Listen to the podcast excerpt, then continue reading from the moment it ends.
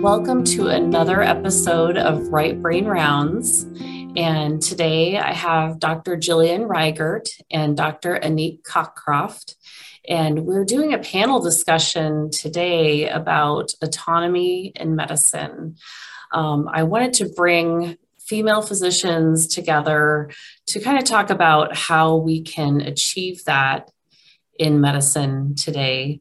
Um, and also kind of go through um, what it's like to be on the other side of burnout. Um, you know, not everyone has gone through that in medicine, or maybe, you know, people are considering that they're in the midst of burnout. Um, or after the COVID pandemic, or you know, kind of ending that, that um, they might be reflecting on everything that happened during that time. Um, and then just also kind of looking um, for words of advice for um, younger trainees and people who are just starting out in medicine um, and how we can help them. So, welcome today and thank you so much for joining this panel. Thank you. Thank you so much for having us. Yes, so excited. I just wanted to see if um, you could introduce yourself, and I'll start with um, Dr. Rigert, Dr. Jillian Rigert. Um, tell us about your journey in medicine and, and, where you're from and where you're currently practicing and um, how you've become autonomous in, in your practices. Yeah, so I I fast tracked. I actually went to dental school first, and I didn't enjoy it. And I only liked oral surgery because I got to do medicine and I like the surgical aspect. And so I put my head down, and people will know the arrival fallacy. We put our head down because it will get better when. And so in my head, I put, I'm going to become an Air Force oral surgeon. And I just grinded my way to that. And once I got into the Air Force, I was selected to do a six year oral surgery program. And mm-hmm. I was at an amazing residency. It was a strong personal fit, but I was exhausted from the forced sleeplessness. And during that time period, I actually didn't have the terms burnout. I thought I was the only one struggling, which I think is important because I'm really glad people are having these discussions because that sense of loneliness and like it's just me was leading towards very uh, intense suicidality. So people might know my story or may not have heard of it, but it's available on Kevin MD. And he titled it, I Risked My Career to Save My Life. And that's exactly what happened but it took three years of living with suicidality to allow myself to consider that maybe I can switch specialties because when people are in those dark thoughts and it may be burnout, moral injury, depression, it's really hard to tease apart what you might be experiencing at that time. If you're in survival mode, it's hard to appreciate options and people uh, might often feel trapped. So if you're in that state of mind, I want to share that aspect of my story so that you can hear and feel where you're at so that we can help you through it to know you're not trapped. There is a way out. There are other ways to live um, other than what I was thinking at the time was I need to finish this residency or take my own life. Um, thankfully for me, somebody came, a female surgeon, and said, Hey, I deal with the same thing. She kind of shared a little bit more about her story, and that snapped me out. It's like, I'm not the only one. And I really had a strong program director who saw me holistically. And that's something that's very important for me to help other people to understand you are a human first. And I was given that in my residency. And he said, All I want is for you to do the best thing for you. Don't worry about the program. Don't worry about the program. Just do the best thing for you.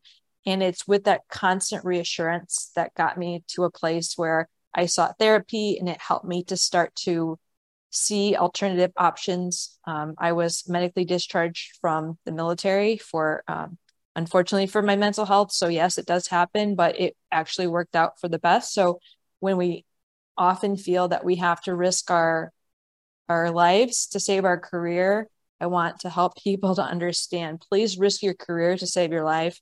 Don't worry about oh my gosh, I'm going to ruin my future. No, you won't. You have so many skills and talents. So I uh, was discharged from the military. And at the same time, I was dealing, you know, I wasn't coping well. Uh, I, I was numbing with an eating disorder, which was compromising my life. And, and my co resident died, and my ex boyfriend died, and my commander died. So there was so much going on.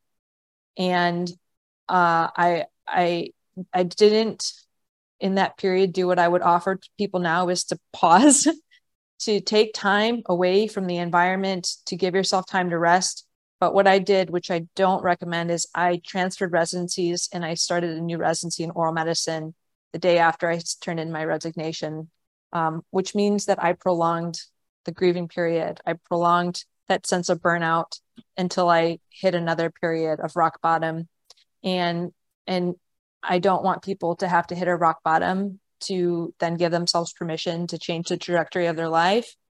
Uh, I don't want people to feel alone and feel that you're the only one and you're the weak link. And and when I was feeling alone, I hid in guilt and shame. And and finally I just said I can't live this way and submitted the article that I mentioned that to Kevin MD. And what it brought forth was this whole community of people who said, Hey, me too. And being in groups like this around people that get it has been very important. And and so that allowed me to start the healing process. And I realized, wow, that sense of loneliness is so devastating, so painful. And the value of the community that's there, anyone listening to this now, there is a community for you, helped to provide me the strength to make the huge changes that I did in my life. Um, and so my first, sorry, this is long, but I, I know people are at different places. So the first attending job that I had wasn't a good fit for me. Um, and COVID hit during that time and so I just took a chance on this job that wasn't didn't even exist yet. I'm NIH funded for a research fellowship. I work in radiation oncology, moved across the country. And this is where therapy and coaching uh, is really helpful because I moved across the country with the same mindset. And and had I not tried something new like coaching um, and really leaned into different healing modalities, you know, you can always change your environment, but you might end up having the same cycles. So I I signed up for Martha Beck's Wayfinder Life Coach training and saw a need for coaching within uh, my institution. And fortunately, we have coaching integrated within the institution, became a coach within the institution, and could finally use my pain for purpose. And, and that is what I leverage today because I definitely think that we can get our life back. We can take ownership of our lives. We can create a profession that we are serving in the way that we want to serve and whether it's in traditional medicine or in some other healing capacity there is a place for you and you matter so i think that's important to share such an important message to people in medicine where we have an epidemic of physician suicide. And you know letting people know that they're not alone and that you know other people go through this and that you don't have to take your life. You can change your career um, and that could save your life. I mean what a wonderful message. And the fact that you put it out there too and and don't keep it a secret or hidden um, because you know a lot of times there's so much shame um, in the medical profession to even admit that you're struggling. I mean. I, I would say I know that I've seen that. I don't know, Anik, if you've seen that in your career, but I mean, props to you for putting it out there. You've probably helped so many people by telling your story. Well, thank you. I appreciate it. So many. Yeah. And Anik, um, I know that um, you know you are a coach as well and um, your um, focus is pregnant moms you know helping those people in, in that way um, how have you seen you know people being supported in a field where you know it can be really depressing sometimes sometimes you might even reconsider even being a physician you know during training yeah uh, so I, um, aloha to everyone. I'm, I'm coming from Maui um, and just grateful to be here. And I, I, these kind of enriching soul chats are are just so amazing and nourishing to me. I, I had a mental health background before medical school. Um, I think just landing in in what I was meant to do, I pursued a, a mental health counseling uh, master's in marriage and family therapy and play therapy, and that then led into um, medical school, much like a lot of our stories going in with, you know, so much empathy and so much tenaciousness that we all do and similar. Um, to, to what I resonated with uh, your story, and I'm sure all of our stories, we we have the grit to power through, and we do this throughout medical school, and then we have that mentality mindset during residency uh, and, and fellowships and whatever further training we we do, and ultimately we have to examine that the, all those limiting beliefs i think that are packed in there and whether they serve us or not because it does lead us in my in my, in my experience too to a lot of isolation i uh, so i pursued a pediatric residency in hawaii uh, in, in honolulu that's where our tertiary uh, pediatric facility is and then i did a sports medicine fellowship uh, following that also in hawaii uh, and my third year of residency I, you know, I'm a pediatric resident, like, and we, and maybe we all want to, maybe women want to start families in medicine. It's just, and I had been the first resident in a while to have a baby. So I felt like I was paving, trying to pave a lot of paths and in, in that way. Um, and I remember, uh, you know, I had some complications like postpartum hemorrhage and things with my, my delivery and just feeling like I had committed to the, to this field and I loved to caring for other the honor and privilege of caring for other people's children but i was also just so uh, heartbroken and of how was i going to return to this 80 hour schedule with my own newborn you know at home. Uh anyway and so powered through with the grit kind of like we all have felt. Um, but i did do my grand rounds my my third year of residency on burnout uh, because i felt that welling up within me and and the way that I suppressed feelings related to that like okay well that's just you have to be grateful because this is and this is the field you chose. Um, and I and I do love medicine I think all, all of us do um, but I I came to believe that burnout something not inherently wrong with any of us it's an external you know forces that are slowly pinging away at, at the empaths within us, at the healers within us, at the creators and the artists that we are.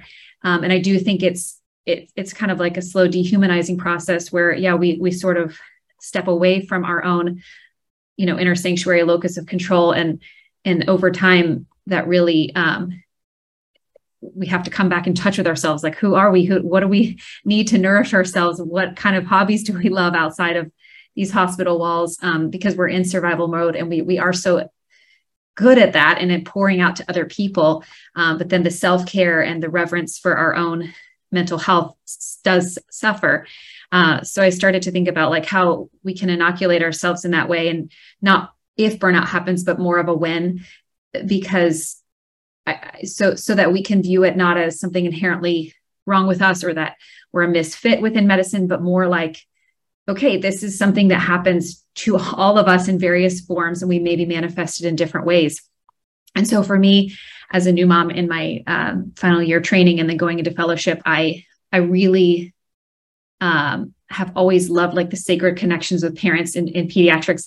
I remember when I chose pediatrics and people were like, you know, you, know, you have to deal with the parents, right? And I was like, I know, like yeah I, I, know that i and i and i actually love dealing with the parents um, or not dealing that's not even the word but collaborating with the parents and when new moms would be vulnerable to me just like we're being vulnerable right now and i do believe that vulnerability is our currency forward your story um, jillian was yeah, is so moving um, and compelling because you're willing to be vulnerable. And that's how you've healed yourself and so many others. You've invited them to uplift and step into that space. And so for me and my personal experience with moms, whether they're new moms postpartum and I'm seeing their babies, or it was further down the line, that vulnerability was, I just felt like that was the space for me to meet them. And so that's kind of how Mama Mindset was born out of my own personal experiences and those of uh, in a clinical setting of just holding space for moms and trying to uh, allow us to examine those limiting beliefs around the guilt, shame, compare mode, you know, that we don't ultimately serve any of us, but we all have have the tendency to entertain and allow to take up too much of our mental um, landscape. So that's what I enjoy doing now, and I I uh, I also have given myself the freedom in within clinical medicine to pivot and um, do more locums, which in our outer islands outside of um, Oahu, the main island, we have a lot of need for that. So that's been kind of fun serving in that way. Um, and I just feel such a in, in medicine such a camaraderie and such a reverence for all of our fellow colleagues for the the grit and the grace um, the trauma and the triumph that they've displayed and i know that they've gone through and we, we all know through their medical school and residency and fellowship journeys if that applies. And uh, it's just my sincere desire alongside of you all to come and and be vulnerable and authentic and genuine about it and hold space and say that we all we're limited by nothing more than our creativity our willingness to pivot our willingness to examine those limiting beliefs and what what is and isn't serving us. Um, and to say to ourselves similar to how jillian did you know is this is this my path? Like what if i what if i change course? Uh, and that's how i found so much freedom in my own personal life and, and clinically and it's allowed me to show up more presently for myself and within my you know marriage and as a mom. So um, it's a passion for me to come alongside other moms or physicians um, that's paths i'm blessed to cross and hear their stories and see their bravery because we all are extremely brave and courageous to have persevered to the points that we even are at now. And so we have all the tools to be able to create and lead the lives we want to lead. It just takes that next step of giving ourselves permission really. And i think that is hard for us because we're used to following us a prescribed path. So to deviate from that feels scary and challenging um, but i've done it and you you all have done it and we're here holding space for whoever's next in our in our colleagues. Totally beautiful. And you know just kind of thinking back to training and you know w- when you have to take breaks in your training to you know have real life things going on like having children attending funerals um, you know do, doing those types of things and you know really humanizing ourselves as physicians i think that that's very important um, yes to consider and you know also going back to you know things like jillian said you know, is it going to be your career or mm-hmm. your life? I mean, to get to that point where you have to choose, uh, there's something wrong with the systems that, you know, surround us and our training methods. And, you know, there needs to be something incorporated into it that allows us to ask for the help that we need mm-hmm. um, and without shame or guilt. Yes and without without the fear that we all feel of men, the mental health component is is everything uh, and yeah to, without feeling that we would have that scarlet letter or um, what ramifications may come from it and I, I know that we all feel that uh, so I, I fully agree and resonate with that and I I'm very moved and excited to read the Kevin MD piece that you you wrote because that's that's incredible yeah, and I think it goes further too when it comes to when I was exploring what to do when it came to surgery, I had to ask myself, why did I get here? You know, was it the right path for me in the beginning? Um, because we know we could overcome if we have our why intact. I could have probably overcame, lean into it, figured out the resources I needed in order to be successful as a surgeon. But I felt I kind of led myself astray. I was actually interested in mental health from the very beginning, and, and my family wasn't as supportive. So I thought, you know, I'm very sensitive, and and our world isn't necessarily kind to sensitive people until we embrace it as a strength. And as you said, an empath, right? And so we can often be the targets or be very vulnerable to being taken advantage of. And so I wanted to defend myself because I had been historically taken advantage of or seen as weak for my sensitivity. So becoming an Air Force oral surgeon was my way to protect myself. Mm-hmm. And so, what I like to help people do is really get to their core why. And if they're out of alignment with their core values and their why, then it giving ourselves, because it was more of an ego thing then at that point, it's like, well, I know surgery is probably not the best thing for me at this point because my why isn't overcoming the severe suicidality I have, right? So, if I could have figured out a way like, okay, I need a little bit more sleep, navigate how to make that possible if if it is possible during training, and it could be, you know, I it definitely could have improved the way that I was coping with training. What I fear is often we can coach ourselves into going back into a war that wasn't ours to fight. Meaning, mm-hmm. like I took a FMLA twice. During the FMLA, my goal was to make myself as strong as possible to get back in to surgery. I hadn't yet given myself permission to consider take a pause, rest, think about what's best for you. And it's really highlighted now when I have a mentor who says, What do you really want? And I'll weep because I'm like, man, that is a great question. And how long do we people please and lose our way? Especially when the system's really, uh, my so many docs, it says human, not robot, right? It's like we created a system made for robots. It's very dehumanizing, both from a person who works in it. And I was a patient with my eating disorder. I was inpatient in a psych unit. And so I got to that experience of feeling, well, how do they treat people who are locked in a unit that has a high stigma to it? And I was uh, it was a good social experiment, and I was quite disappointed. Um, and and so now we get to be the voice for those patients and advocate for the people who we have learned experience may not be seen as humans, and everyone from every personal perspective, whether they work in the system or being treated by it, and we're all patients of some nature. We really need to bring the humans back into the healing. So that's a huge mission of mine in whatever capacity we can bring it back in. So that's so powerful. I I had a similar um I think also growing up I was you know labeled in different ways as very sensitive and for me and I think a lot of us that that falls upon it it um as a as a child and maybe in our minds and the way we're evolving we think okay well that's that's the too much part of me that people can't handle so we have to kind of um mute that or you, you, know and so for me yeah we, we find ways to protect, self protect you know and so it was just following following paths and and always meeting goals. Um and and later we learn as you as you alluded to that that's perhaps our greatest strength and that's perhaps our gift to the world and that we let shine out. And it's hard uh within medicine because of the rigorous structure um and the way that we we learn how to be super adept at um, adapting to other people's needs and you know as med, med students memorizing other people's protocols and and you know every month it's essentially starting a new job in a lot of ways. I'm sure people can think of it that way when you're memorizing someone else's uh, way that they like their templates or you know all the details all the ways that we show up um, throughout our because we're, we're so focused on the goal and we we get very gifted at that. Um, and i think not not that that's necessarily inherently wrong, but it does take us away if we're not careful that a slippery slope from our own who who are we and and our own artistry and our own creativity and what we want to bring to medicine as the empaths and sensitive people that you know most physicians are at their core.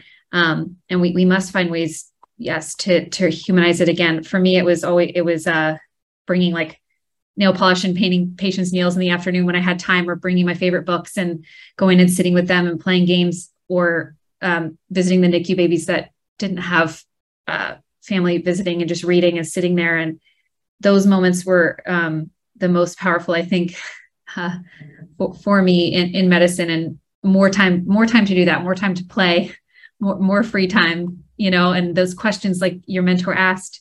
Um, and for me, a question that really resonates is how good are we willing how good am i willing to let my life get? And for us to ask ourselves like how good are you willing to let it get? We really can open ourselves to abundance and pivot from the scarcity mentality that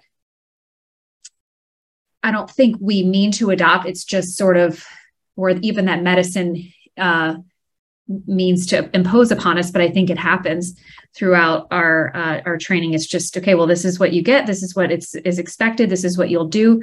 So we learn to operate within that and to survive. Um, and we desperately want to thrive and there are there are ways that we try to do that. Um, but it's it's exhausting and lonely oftentimes and, and i think does lead us to mental health. Um, and so i think this is for all of us something that we can we can learn that our mental health is something to be you know glorified and and protected and talked about and examined at every step of the way um, and hopefully we can start to embed that from the very beginning for our for people pursuing medicine i also yeah. think um oh i'm sorry um you know when you think about our own mental health as physicians and looking at each physician as a person and a human and that you know depression anxiety suicidality you know those do affect humans who practice medicine and mm-hmm. you know to admit that and to say hey you know the, these people there's an occupational risk factor of being a physician that you you know suicide is an occupa- occupational risk factor and recognizing that and addressing it and and being open to saying you know hey this is how i'm feeling and um, i need help. Like i feel like those are things that are not happening in our field. Maybe it's starting to get a little bit easier. You know we have people like dr Rigert you know talking about it um, her personal journey more people you know um, just seems like need to talk about it yes I also think like why why do we think we're going to thrive in a system that we don't sleep, we don't pee, we don't have genuine human connection, we don't have the basic human needs met? Why do we think mm-hmm. we won't develop anxiety and why do we think we have a system that treats patients you know i i was when i was a patient i got rejected from a place that i was strongly encouraged to go to that had the necessity uh, necessary medical uh, wherewithal with my eating disorder to take care of me, but they wouldn't take me because I had TRICARE insurance anywhere on my list. Didn't matter where I had it. And they, and I had got kind of that experience of what patients feel like this could have been life threatening and I'm denied care. And mm-hmm. so we see patients struggling with, okay, well, I'm, t- I'm being told that my life is as is as valuable as my pocket size and how much moral injury develops when we can't offer treatment just because it's a human right to healthcare, and it's that's not what our our uh, healthcare system is established to create for people. And and working in a cancer institution and, and hearing the struggles that people have with access to care all the time, it's just it it's more than burnout, right? If people can start to name all the things that they're experiencing, like that's moral injury. Yeah. And and we're set up not to be successful and as people who care well of course i feel anxious of course i feel depressed and when we feel trapped and we feel like we take it and means that we're a failure well that's where we are at risk for taking our own lives and how can we help people process in a way that's not stigmatized in a way that's not isolating so we're like yeah this really sucks it really does and and your experience of it is absolutely valid and i would expect that because you really care Yes. I, I like the invitation to pivot even from bur- burnout because it can be something that yeah we th- we think of as internal rather than a moral injury just a continual piling on of um, things that we're ex- we're expected or we feel expected to overcome um, you know and and you're right like in a place where it's already we're pushed to the brink of fatigue. We think it'll get better too sometimes after training, but I, I mean, I'm sure various people in aspects of medicine they've chosen, you, you, you know, we, we still push ourselves to the limits physically. And anybody who who experiences that, you know, is it, that's dehumanizing too. And to have to learn to function at a high level that we do while being extremely tired um, you know, people people were like, oh, in, in, new motherhood, I'm like, oh, this this is easy. I've done like you know, like waking up with newborns um, and just walking to the fridge and getting a snack. Like I got that. You know, it's this is nothing like compared to uh, the calls and and having to be on mentally all the time.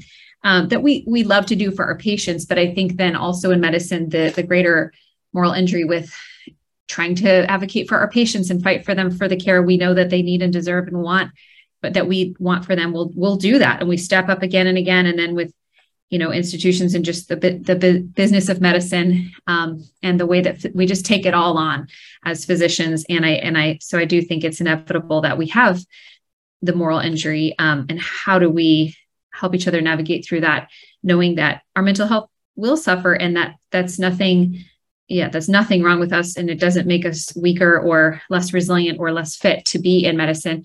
It humanizes us and it should be something that connects us. Um, and I, I agree with you that ultimately, if we're able to download that along the way and process it and val- be validated for those experiences, um, then likely our mental health won't suffer because often those story the stories we hear over and over oh but they seem so well adjusted and i couldn't tell anything and that's because we're so gifted in the amount of energy that we invest to show up like that every day is and i'm sure you can speak to that is exhausting um, and further isolating and you know it's, yeah. it's devastating to know that that's happening for our colleagues now even now yeah i think I, I definitely put on a mask and you know the pain of what you're experiencing. And I, I realize like in my darkest moments i just like a robin williams thing right? You just i don't want other people to feel the darkness. So i was probably appearing the most well unless i was communicating. And i, I had been open at that time because you know as you can tell i am a little bit more vulnerable in speaking about things. Um and i i looked around and not I didn't have other people reciprocating aside from that one voice uh, until I was about to leave the institution that I had my first residency at and got some very valuable conversations with with people who I held on a pedestal and I wondered how the heck do they do that all? How do they do it? And one person comes to mind in particular, he was, you know, the person who I was like, wow, he just is got everything together you know is what he looked like. He was constantly being asked to do more and more and more which often happens when you showcase your competencies and your excellence. And he just we had great conversation in the starbucks that was there and just let out the truth. And i was like wow that to me really highlighted how we can never tell just from looking at people. We cannot tell. Yes and to further that, I think because we're we're we're oftentimes triaging our own inner inner needs and landscape where we don't want to offend our colleagues by asking, or um, even though we have sincere desire to show up for them.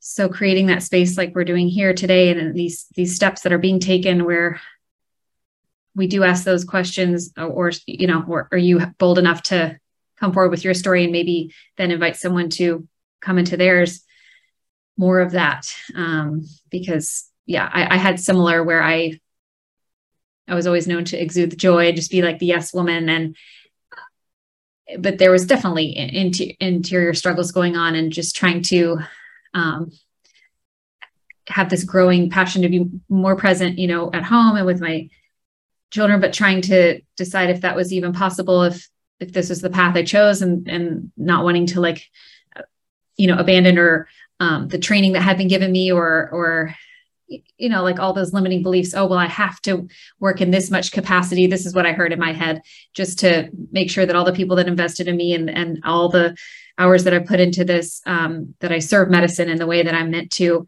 Uh, so just it took a lot of like deep diving and really unpacking all those to say like is this true? Is this even who is prescribing this? Like why am i adhering so rigidly to this that i won't deviate you know from this path and it take it takes a, a while.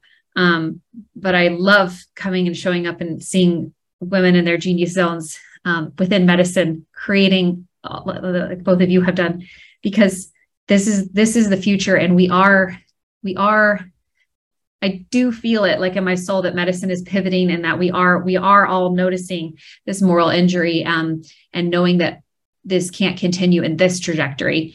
Um, so it's exciting. I hope that we can, uh, yeah, keep keep getting stronger for knowing that being vulnerable is our path forward, um, and we will ultimately uh, persevere, prevail in a way that's so much more healthy and resilient by laying our mental health out there um, and letting it be known and letting it be known that we need to be taken care of in the same way that we take care of others. Um, I think motherhood, that's something I found a lot in in mama mindset and in my own path is we we feel like uh you know often to our own abandonment we just must take care of uh, other people and we we lose the, our own self in that process a lot of times. And so that's a lot of what i like to um, explore in, in, new moms and in seasoned moms. Um, but i think it happens in physicianhood also in that same capacity that we just sacrifice so much for our patients because we love them um, but we we often lose ourselves a lot in the process. Like when you were asked what do you what do we want? You know we we literally weep in our souls because it's such a profound question. And we're often so far from knowing that answer uh, because we haven't asked that of ourselves in so long that it's this process of coming home to our inner knowing and our inner sanctuary. Um, that we we have longed for and we we've known to some level we long for it but we just haven't allowed ourselves to access it for so long because we were in performance you know crisis slash uh, survival mode. And we're not sure how to pivot out of it sometimes. And I, I think when you look at just performance in general you know like if you look at a musician or an athlete or a physician you know we're always trying to do our peak performance um, while trying to push back any imposter thoughts mm-hmm. or thoughts that might limit us in our abilities to do the best job that we can. I mean, any field. Um, and, you know, thinking about training and why they had to make laws that we could only work 80 hours a week um, so that, you know, people could get rest and relaxation and time to think about things other than medicine. Um, I mean, it just, it just seems like a really sad state of affairs um, when, you know, laws have to be made because it's such a culture of work, work, work, you know, think of other people before yourself. And, you know, I'm sure it's put many people in an early grave, um, you know, just from all of that stress, lack of sleep, lack of nourishment, you know, dehydration, um, you know, just years of self abuse is, you know, what the way that I see it. And, you know, how can we continue to allow younger trainees to champion for their, themselves? You know, how can we make that, you know, more acceptable and you know to ask for help and not be ashamed and not be reported to a medical board or you know have privileges taken away or you know have your HIPAA you know concerns put out there on blast when you apply for a medical license. You know it it just there there just needs to be so so much change but acceptance that people should be asking for help. Yes. Yeah. And we are we are teaching by way of training real horrible life lessons, life skills. Like uh like what we were discussing about the scarcity and you have residency spots, right? It's very competitive, very perfectionistic. You're graded by a subjective scoring system, especially when you're on rotations. But in order to get things, you're taught like you have to sacrifice your life in order to get the grades, in order to succeed. You have to sacrifice all this and it will pay off in the end. And so, what I faced with my own illness and facing potentially a premature death was like, wow, we put this whole life on hold. And that could have been my life. And that was my ex boyfriend's life. It was my co resident's life. It was many people who were in my high school class. Like they passed away shortly after they graduate. And I just think that we do such a disservice for people by asking them to completely put their life on hold. And in our training, we are teaching scarcity, we are teaching competition, we are teaching perfectionism, we are teaching people pleasing. And so, with all of those things, and then you graduate, and you know, it's, oh, thank goodness I now have more autonomy. I see people bringing those same exact patterns into being an attending, and oh my gosh, you know what, I'm going to pivot and I'm going to create my own business. Well, then they bring it right into their business. Mm-hmm. And so, it's all about getting to what's really at the core there. Like for me, I mentioned that my at the core for me, I was taught growing up, like I was not in a very compassionate uh, environment when it came from hearing like you are loved you are valuable for just being you. I felt like i had to earn it. I felt like i was never enough. And so i had this continuous sense of unworthiness and i was trying to fill it with my academic achievements. And the more i went the more empty i felt. And then when i could finally get to the core which is where therapy is great but uh, also just understanding like why are we doing the things that we're doing? And so that I want people to ask themselves earlier um, because now in attending, we often hear people have a lot of grief that I followed the plans laid out for me by my parents, by societal expectations. So just check in with yourself at every stage, right? It's not too late to check in, but also sharing these stories so that people can hear them and check in before they start the journey. And then as they start the journey, well, how does people pleasing serve you? What are you afraid of if you set boundaries? What are you afraid of if you advocate for yourself?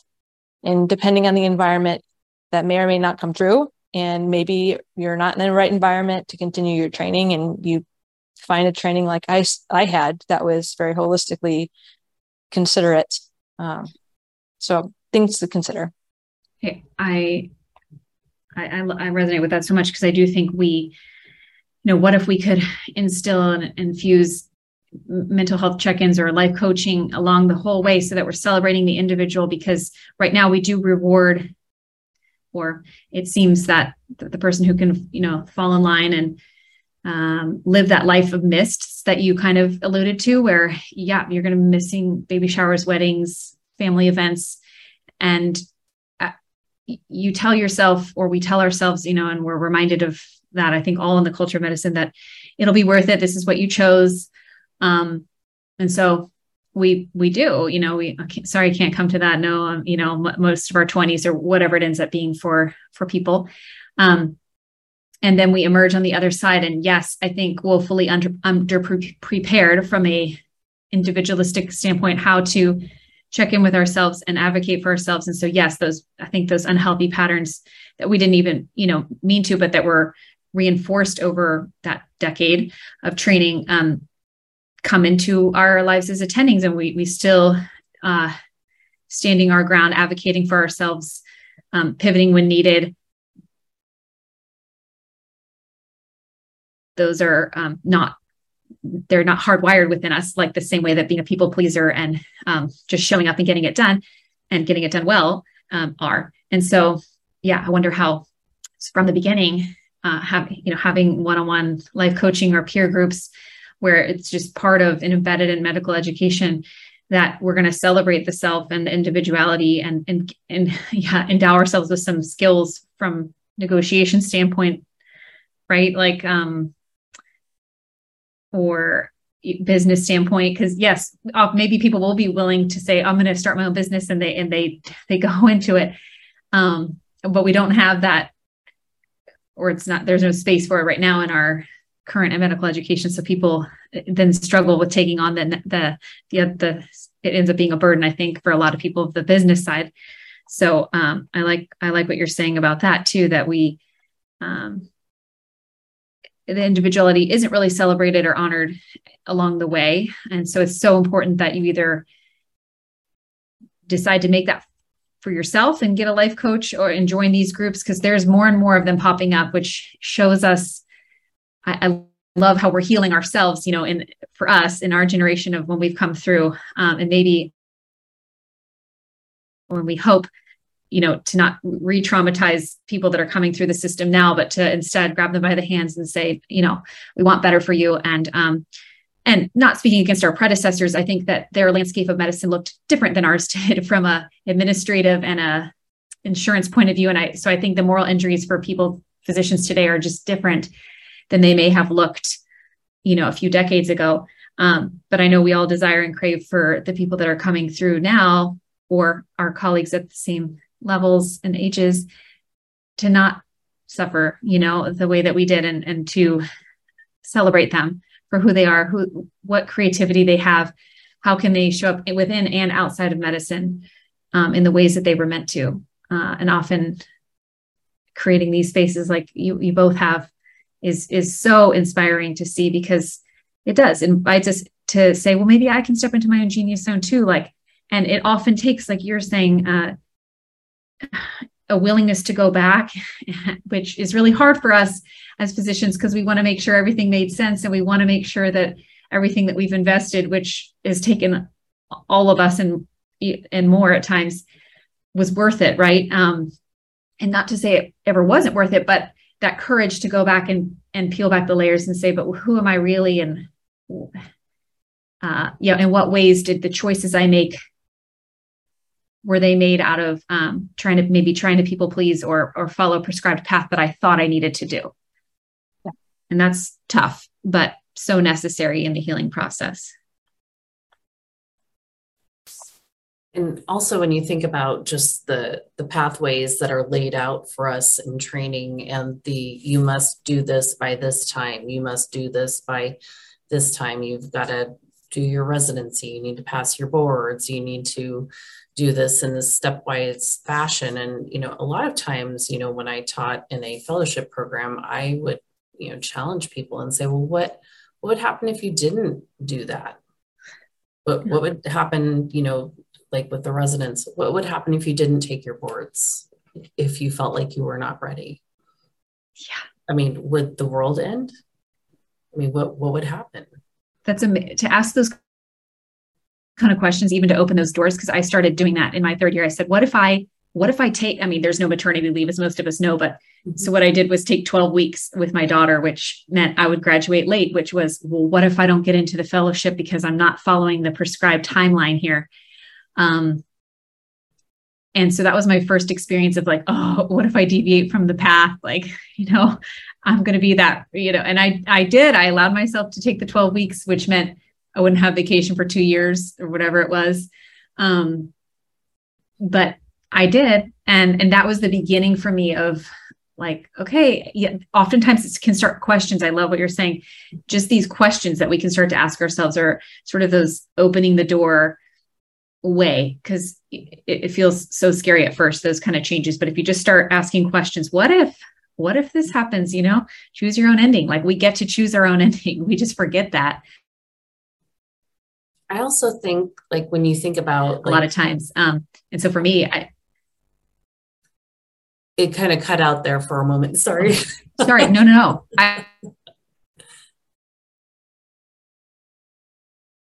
I, I just love that. I was just saying, yeah, that and you know, it meant that I went back straight into like 90 hour inpatient or 80 hour shouldn't say 90 because it never goes above, but you know, uh-huh, never, uh-huh. never, um, never. Um, I went straight back into that. And, um, but I did, I allowed myself and I still went to fellowship. I started fellowship a little later. So it was the off cycle, but I started to become comfortable in, in that little by little in that space of, um, which for me was just crazy, right? Because we're we're so used to, like you're saying, following the prescribed path, and we get very good at living with a certain amount of cortisol and every day, like yeah, battling imposter syndrome, but thinking, okay, well that's good because I'm pushing myself and I and meeting these metrics and doing these procedures, and um, we we learn how to live in that way. Uh, but what if we step outside of that and start to ask ourselves, yeah, maybe maybe this timeline isn't doesn't work for me um, maybe I need to amend it a little bit and just introducing some flexibility into those to a personalized path for for our way through medicine and life. Because ultimately being a physician is a part of who we are um, not all of who we are. And so we we have to remember that as we go and we've all we've all met that head on in different ways. So so true yeah, I also like to always say, you know, um, I tend to catastrophize mm-hmm. and worry about the worst case scenario, mm-hmm. which will never happen.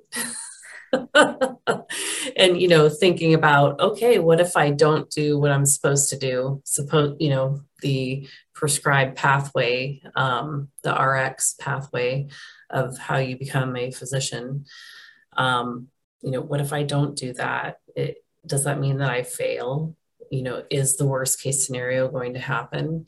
And, you know, usually not. And when you think about people who are empaths and people pleasers and always trying to, you know, be a perfectionist where perfectionism, I mean, where perfection just isn't going to ever be seen, you know, if you see a patient, you know, no one comes to you, no one is perfect right? So why do we strive for perfectionism?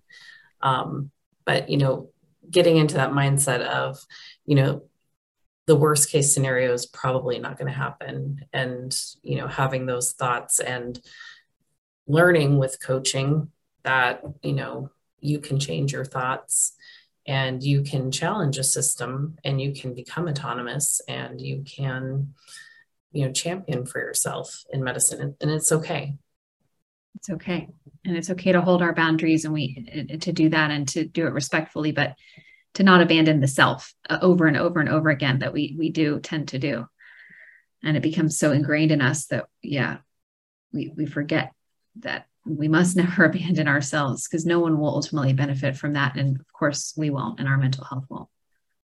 I also think, you know, we, we made these decisions before our brains fully developed. And I find that I went through dental school. I graduated before I turned 25, right? And I had $300,000 worth of loans. I was like, uh oh, you know, and, and so I often, if people are considering a gap year, I'm like, you know, the people who I thought really thrived personally are the ones that came in with second careers. They had families, they were grounded.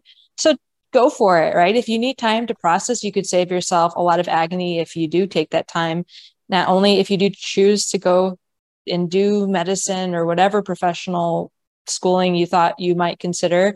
Uh, well, if you've had some time to explore life, you could probably have higher coping skills. And people like me, whose whole self worth was based on their grade, and and so so since I did dental school and then I came back and did med school as a part of my surgical training, I realized my coping skills were so much better in medical school. And of course, I still hadn't developed like how do I cope with the lack of sleep or you know it is just different but I could see how that could be advantageous. So people were always pressured like if you take a gap year that looks real bad. I'm like but does it? You know but does it?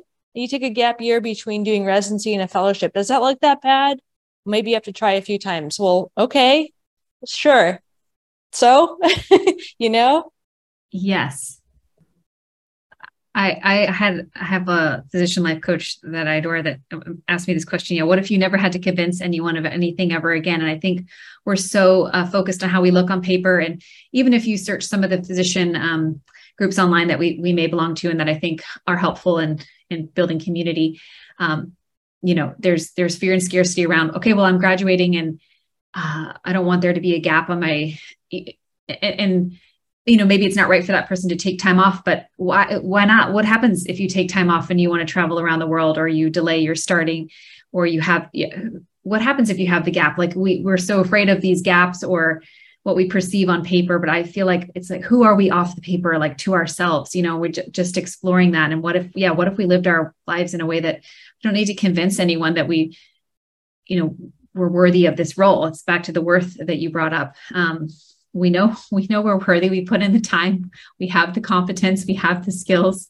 Um, and yet we're also worthy to pursue that which brings us joy or reconnects us to ourselves or allows us to be the humans we're meant meant to be and bring that creativity and that innovation back into medicine and, and enhances it even more because we're not going through the motions but we're instead showing up in a way that's passionate and reverent to our ourselves yeah, I think sitting in stillness is hard for people, like it was hard for me, because me we have to sit with all the emotions and the thoughts that arise. And I have uh, embraced that sitting in uncertainty and learning how to sit in the discomfort of uncertainty has been the number one life skill I would recommend for people because we sit we uh, we hear what comes up for us if we sit and we hear our thoughts right? People want to meditate but if you haven't really developed self-compassion i think you can meditate and have a lot of self-destructive thoughts come up. So it's like we learn how to be self-compassionate and people resist that because they think it's fluffy. But i love brene brown came i live in houston so she comes here you know she's from here. And she said at the core of people who she found had high levels of mental toughness was self-compassion and like okay well in my training i was taught to beat myself up to build myself to beat myself down to build myself up. I would beat myself down and then down and then down and down and then just validate that i was worthless piece of poop. And i see that in many. It just deflates us. So if we could truly honor that self-compassion is at the core of mental toughness that we need to be self-compassionate in order to thrive in our challenging work environments and system that has flaws in it and then the other thing she says from people who are healers and givers is that the core trait that she noticed for people who were able to be consistently compassionate was their ability to set rigid boundaries. Mm-hmm. And we're often taught, well, with people pleasing, I can't set boundaries. I can't set no. They're going to think I'm not a team player. They're going to think I'm weak. They're going to think I'm not trying hard enough. How's that working for us? yeah, we're constantly oscillating between, yes, uh, not keeping the promises that we make to ourselves, right? Um, while never compromising that with with our work lives and uh, how is that working for us? And finding these people the brene browns or the co- the coaching practices that you guys have, have established this is the this is the gold and w- being willing to sit in the stillness yes and and and validate all your emotions as your teachers even the hard ones. Because i think in residency and for me or in training and even attending hood you um if we feel the fear or the anxiety we're like okay that's bad. And then we just we we're like okay something's wrong. So we we usher those out. Um, and yet they're there as protective factors and they're there to be our teachers and they're valid. Um, and that's what happens when we sit in the stillness is we gain the courage and give the space in our own mental um, landscapes to say okay why are you here it is okay to feel this way it's good to feel this way i'm a normal human being and what am i going to do with this um, maybe nothing but just feel it and allow it. And we, we don't allow it for years and years and years. And so it's a very foreign concept, but I, I also worked with an amazing life coach. Her name's Erica Rush. She's a family physician um, in Ohio, and she has the awakening tide. But similar to our stories, it's it's that willingness to, and maybe we need a little help doing that um, to cultivate the skills that we might have forgotten that we have as empaths for ourselves. The self compassion, like you're mentioning, that Brene Brown highlights. It's, it's a simple concept, really, yet it's extremely difficult practically. Yeah. I think I'll um, start off by saying that the one thing that I would advise or just, you know, put out there as my, you know, um, pearl of wisdom, having graduated from medical school 20 years ago um, a couple days ago cel- celebrated that anniversary um, is those younger trainees um, to just always be curious about your feelings. Like you know why do i feel that way and what would happen if i did xyz what would happen if i decided to take a break between residency and fellowship what would happen if I took 12 weeks off for pregnancy leave instead of six? You know, what what would happen if I broke away and and started my own practice and and it was a you know direct primary care model? You know, how horrible would that be? I mean, like just just get curious about those thoughts that you have because they're coming up for a reason and is it in alignment you know are the answers that you're coming up with are they in alignment with your core you know principles that you want to live your life by um, and you know just feeling like you might be challenging the system but never give up that curiosity about the questions that you're asking yourself. So you know in closing you guys have brought up so many awesome things but you know what what would you advise to our younger colleagues as they start their journeys? I, I love that. I think the cure just taking it back to childlike you know the pediatrician in me is the childlike playfulness that we we we have we crave we want to play. Go to a place for your residency that you want to be outside and that you're going to connect with nature and that um, or a place that brings you joy. Always you know i think that's so important because we will you you will work hard and persevere and be an amazing asset to medicine wherever you go. I, I feel people will be successful wherever they are but i think um, yes maintaining that sense of playful curiosity having fun honoring your inner child doing the things that bring you joy um, is is everything. And if you can maintain that link to your inner self and your inner landscape then you'll be vitally more more resilient i think um, from an individual standpoint and also probably more willing to examine things when when the moral injury builds up and and to question yeah and to question it. And like you said what if maybe maybe you want to travel more? So you take a job that allows you to do that and you just sort of build a life that you want to live from the beginning rather than thinking you must prescribe and must um, adhere no matter what.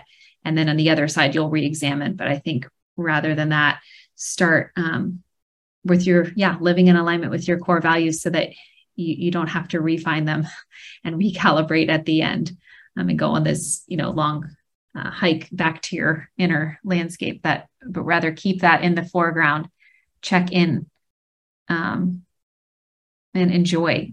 Find find the joy in medicine that brought you into it and allow that to to keep on coming. And when you feel it slipping re-examine. Um, so i love that. Curiosity though at the core for sure. I think it's a i think it's a healing way to live always being curious because then it allows us to ac- access some of the trickier more scary emotions like fear and anxiety that will come up and will live alongside us but if we cultivate a curiosity around it it's easier to kind of go in there and look at them. So, yes, and know that you're never alone, that we are all connected. We crave connection. We're great at connection. Uh, but connecting with the self and with others on a deep and meaningful level is is the lifeline and we have we we have to we have to do that as humans throughout our lives and not put it on hold during this that season where we feel like we need to be tough and yeah. Vulnerability. Vulnerability is your currency moving forward. Yeah i think all that's so great. And i think with the connection it's being authentic. So what i learned is that being anything other than you are you start to lose yourself and then you start to try to fit in and of course another brene brown thing is the opposite of belonging is fitting in mm-hmm. so the more i tried to mold myself to fit into different environments the more lost i felt the more alone i felt the less mm-hmm. likely i was going to be connected to the people who truly got me so when I leaned into authenticity, try to navigate, well, what do I really want? I leaned into vulnerability to kind of free up that guilt and shame that I was carrying. It brought to me people who got it. And and as you were saying, vulnerability is so important for deep levels of connection. So I would say authenticity, being who you are, and then finding that safe space because we can't always be vulnerable. Some people will use it against us, but finding mm-hmm. the safe space, the people you trust be vulnerable. That creates that sense of connection. That feeling of belonging and that you're not alone can really be a safeguard against the deep despair that I was feeling when it came to suicidality. Know that you're so worthy. If you leave a surgical residency like I did, you're you're not less worthy of living. You know, like one of my my psychologists said, like I don't know who the most famous surgeon is. Like I just don't care. That's not you know. And it's like, oh wow, that doesn't actually that's that doesn't actually matter. And examine the thoughts. And I think when we're young, we do things because we don't want to disappoint people. I for sure did. And I've learned as an adult, we will disappoint people, especially if they have agenda for a life that isn't exactly what we want. So I'm comfortable with disappointing people if it means I'm living in alignment with my core values. So know your why. You will disappoint people. You'll probably fail. Use it to grow. I mean, you will fail if you're trying hard enough. You will fail. Learn it as an opportunity to grow um, but yeah, I think everything that you said really resonates and got my dog playing in the background. So get a dog if you have time for it, cuddle with him hard, and I'll go on mute before he causes too many distractions. oh, yes. I love it. I think the other thing I'd always say too is make sure that um, you work in a place where you can bring your pet with you to work. yes, we had a chat about that before starting, and all of us are animal people. So I, I will, yes. One thing but- funny, yeah. So I interviewed with this background, and. Oh. and I'm like, I will know that I'm in the right place if the person responds well to me having my dog's birthday decorations and it came a point of discussion for the rest of the interview. So it's like, you know what, be yourself. And if you have to mold yourself to put a fake facade on in order to fit into some place that you think is a great place because of the brand name, like, oh yeah. my gosh, do I wish I gave myself permission to evaluate the actual day to day and the culture of the places. Unfortunately, my surgical residency was such a prime fit. But you know we often think i have to try to get to this program because of what it's known for. I'm like man i really appreciate when people say i applied for that program because it has a lighter call schedule and i have a family or i know i need sleep i'm like good. You didn't yes. make sure that you suffered as hard as possible in order yes to- listen to your intuition that it's divine downloads which do come in around around a culture and a place. And yes the dogs we we all we we we love that and the charisma. I used to write in my hpis like I would just ask do you have a dog? And because it brought me joy and literally they loved talking about it too. And I have attendees be like, I don't know why you write about like the dog and the HPI. Can we, can we maybe leave that out? but I mean, it's again, this was just no, my style and flow and what worked for me. And I was like, this is a vital piece of information, like for a child and their family and um, can't convince me otherwise. So anyway, yes, having fun and finding a place that accepts you for you rather than the other way around and trying to mold i think is our one of our themes here. And you are worthy and um, medicine will benefit infinitely from those of us who practice in boldly and authentically and vulnerably. And yeah excited to see the ripples from these kind of conversations and uh, the changing tides i think that are happening. Well i'd love to thank both of you for being here today and being vulnerable and putting it all out there and letting people know what you've learned from your experience in medicine and how we can move forward successfully and keeping awesome people in our field you know awesome empaths who have compassion um, and maybe had a history of people pleasing but are learning to you know live in their core values and take care of themselves. So thank you. Thank you so much for having us. Yes. Been a, been a delight.